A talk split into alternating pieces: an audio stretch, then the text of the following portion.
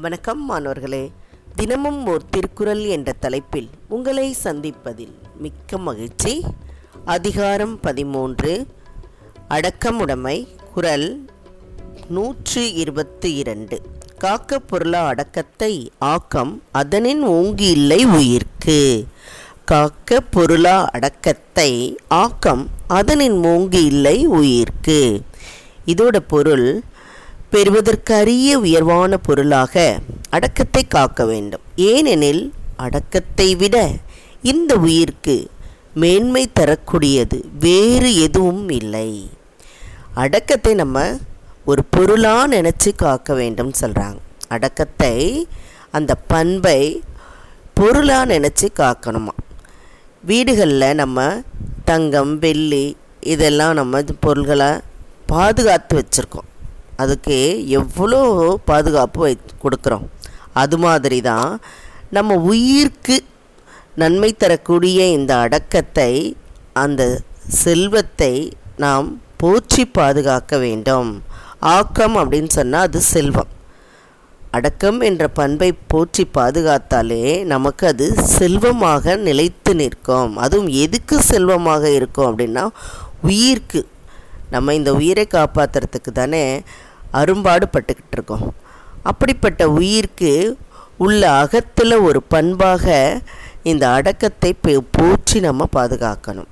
அதுதான் நமக்கு செல்வம் அப்படின்னு சொல்கிறாங்க எத்தனையோ செல்வத்தை நீ போற்றி போற்றி பாதுகாத்தா கூட அதெல்லாம் சிறந்ததில்லை.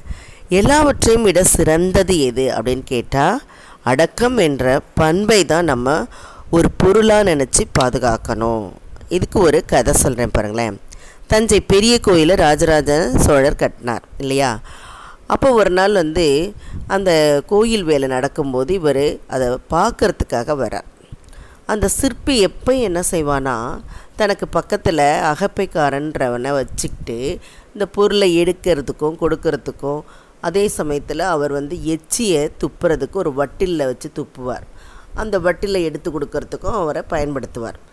திடீர்னு இந்த அகப்பைக்காரன் வெளியில் போகும்போது அந்த நேரத்தில் தான் சிற்பி ப அருகில் யார் நிற்கிறா ராஜராஜ சோழன் நிற்கிறார் அது தெரியாமல் இந்த சிற்பி என்ன செய்கிறான்னா அந்த எச்சு துப்புற வட்டியில் எடுத்து கொடுக்க சொல்கிறார் ராஜராஜ சோழன் பெரிய மன்னன். ஆனாலும் அவர் அதை நினைக்காம என்ன செஞ்சிட்டாரு எடுத்து கொடுக்குறார். அதற்கு பிறகு தான் அந்த சிற்பி திரும்பி பார்க்கும்போது தன்னுடைய பக்கத்தில் மன்னன் நிற்பதை கண்டு அதிர்ச்சி அடைஞ்சு அவர்கிட்ட வந்து மன்னிப்பு கேட்குறார். அந்த மாதிரி அவ்வளோ ஒரு அடக்கத்தினுடைய அடையாளமாக சின்னமாக ஒரு ராஜராஜ சோழன் இருந்தான் என்பதை இந்த செயல் நமக்கு உணர்த்துகிறது இல்லையா?